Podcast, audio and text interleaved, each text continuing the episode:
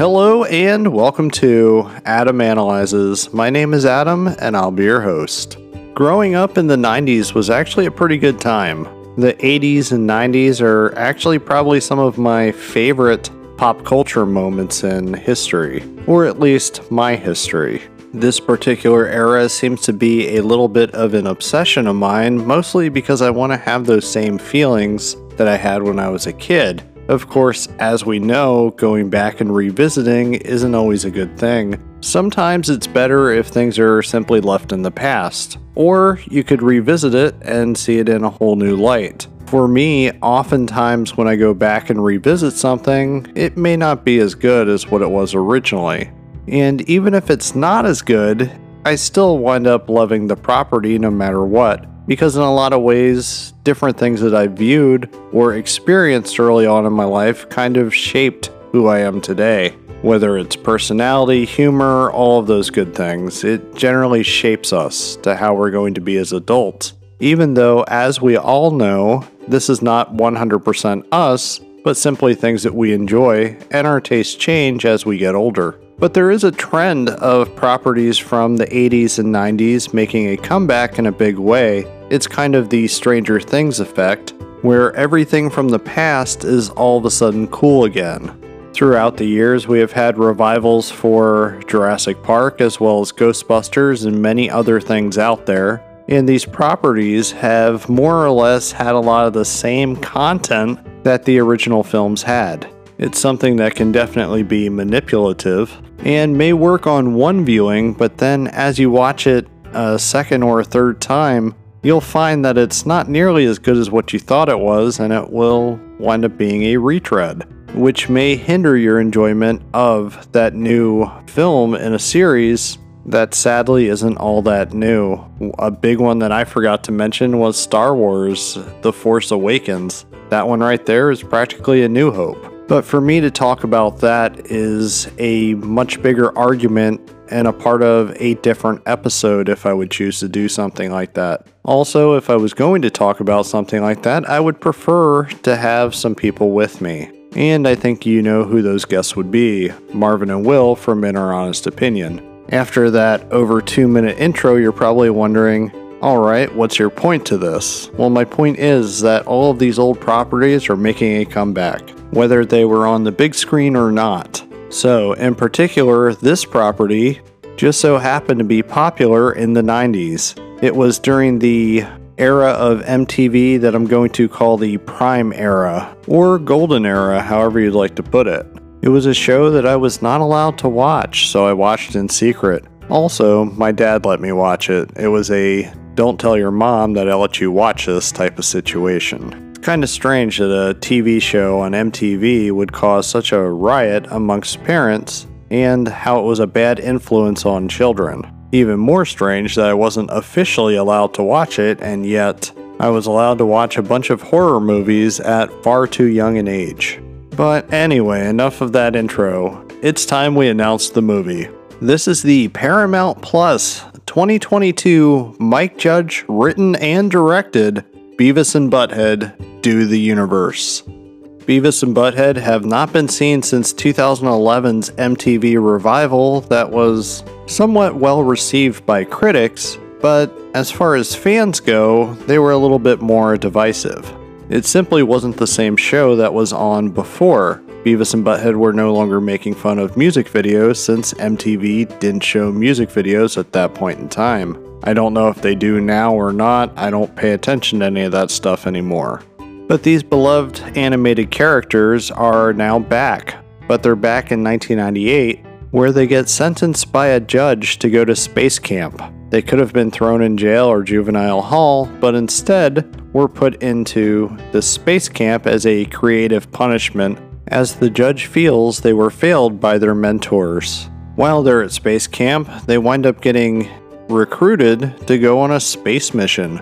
Beavis and Butthead wind up endangering their own lives as well as the entire crew on the spaceship and get sent out into space to die. They get sucked into a black hole, which alters time for them and puts them into 2022. Since they were thought to be dead, this puts them right in the crosshairs of former NASA crew member Serena Ryan, who is now governor of Texas, as well as the government, who thinks that they're aliens. So, going into this one, I didn't quite know what to expect. I didn't know if this was going to be good or bad. I liked the fact that the trailer just kind of felt right. For those who have not seen Beavis and Butthead Do America, it's a little strange that Beavis and Butthead Do the Universe is a little bit of the same type of story. It's not as wide reaching, it's not across the entire United States, but with Beavis and Butthead being hunted, along with characters constantly misunderstanding them and Beavis and Butthead misunderstanding the various characters, always thinking that they're going to score, Things feel a little bit familiar, even though Beavis and Butthead Do the Universe is a little bit of a higher concept film than what Beavis and Butthead Do America was. That's actually a good thing. I really did enjoy that this had a little bit of a sci fi and multiverse antics. The problem with it is the multiverse stuff has been used quite a bit lately, most recently with Doctor Strange. In the multiverse of madness, the bigger comparison here would be Rick and Morty, but the movie never really goes that far. There is a smart Beavis and Butthead that are introduced because they're from a different universe and they're constantly warning Beavis and Butthead that there is a danger of the space time continuum collapsing on itself because Beavis and Butthead are misplaced, not in their proper time.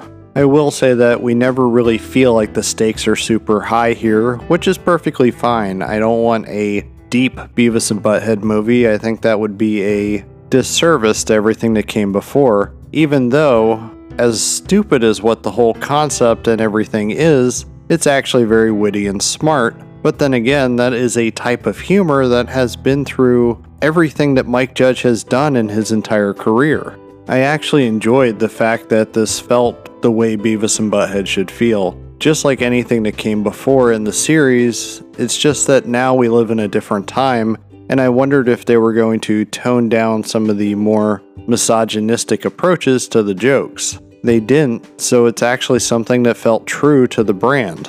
As much as the plot is similar to Beavis and Butthead Do America, I'm thankful that we did get something slightly different, even if it largely feels the same. The only problem I have with this one is that it recycled the cornholio joke, which, sure, that's humorous in the show, it's humorous in the movie, but it kind of gets tired when you see it again. It's altered here a little bit, but I'm glad that they didn't rely too much on the hey, remember that joke or that thing that happened. There is quite a few fish out of water gags, such as Beavis and Butthead seeing a smartphone for the first time, which is pretty hilarious. I actually really like the fact that Beavis thought that he was having a conversation, but instead he's having a conversation with Siri. A little bit later in the movie, there is a joke about white privilege, which that's nothing to really joke about, but the way it's handled here is pretty funny. That was my big worry about this is the fact that we live in different times if this humor is still acceptable. I think it probably is because they're very naive and stupid. It's almost the same way that It's Always Sunny in Philadelphia. The characters can do horrible things, they can say horrible things, but it's a little bit more acceptable because it's a being naive with the humor, you know it's not a place of hate where it's coming from.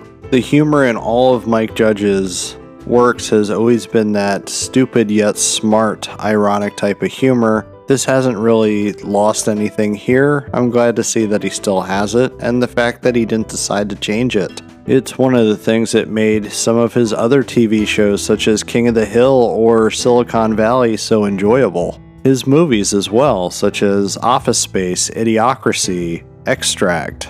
Beavis and Butthead Do the Universe even includes a little bit of character growth for the character of Beavis, which honestly was surprising and really doesn't feel out of place either.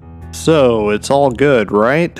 Well, not quite. The movie drags a little bit at times. It probably could have shaved off 10 minutes and made a tighter film, but it never got outright boring. Just feels a little draggy at places. The big thing for me was the animation itself. There's times where there's some really thick lines around the characters as far as some of the detail, and it just doesn't look quite right, and it doesn't quite gel, especially when some shots it has the thin line drawings, which looks more akin to the way we know the Beavis and Butthead, as well as Mike Judge animation style, to look like. There's other times where it looks like the show Daria, or like a less detailed, cheaper version of Archer. I don't know if that's really the correct comparison. It's just, you'll know it when you see it, and me pointing it out here might make it a little bit more obvious, but when I was watching it, it was just terribly distracting that it almost looked like two different art styles put into this movie. It's even more strange that it's the same animation studio that was founded by one of the original animators from the original Beavis and Butthead show. It's definitely not a deal breaker, it's just something that I noticed. The other thing I'm wondering is that if the 2011 MTV revival was supposed to be taking place in the same continuity and timeline of the original show. No, it's not that big of a deal, but it seems like this largely forgets any of that existed. I don't know if this is a Pee Wee Herman type of situation where the movies are different than what his show was. It's a different version of the character. Maybe they're going that route here. I mean, even the Simpsons movie seemed to start a new continuity so it wouldn't have anything to do with the TV show, even though these are still the characters we know and love. The South Park film did the same approach. I don't remember Beavis and Butthead Do America. I don't remember them really doing that. It was just kind of a continuation since the original show was off the air at the time. It was still being shown on MTV, but new episodes were not being made. That's really it as far as the gripes. I mean, I could say that Mike Judge's voice for Beavis is a little off at times. It doesn't quite sound right, but that's really a minor complaint. The guy's getting older, so obviously the voice may change a little bit.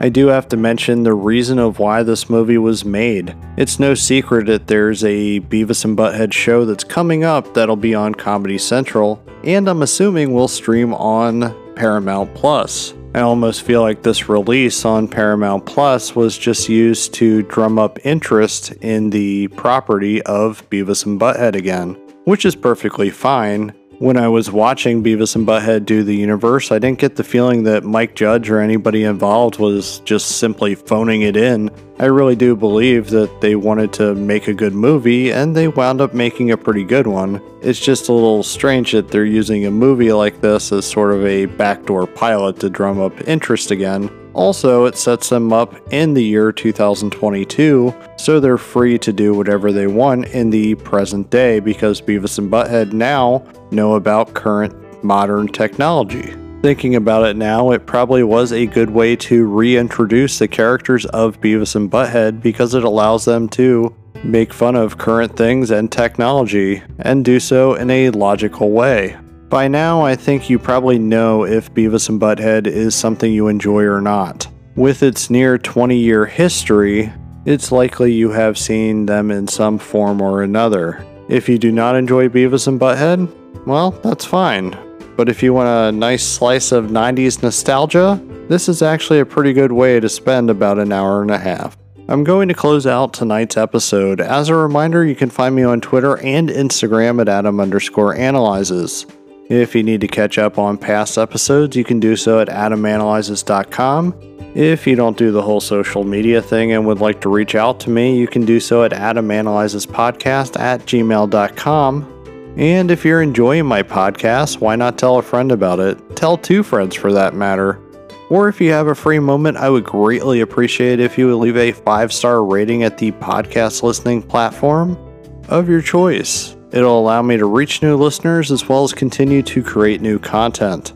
But with that being said, be kind and good night.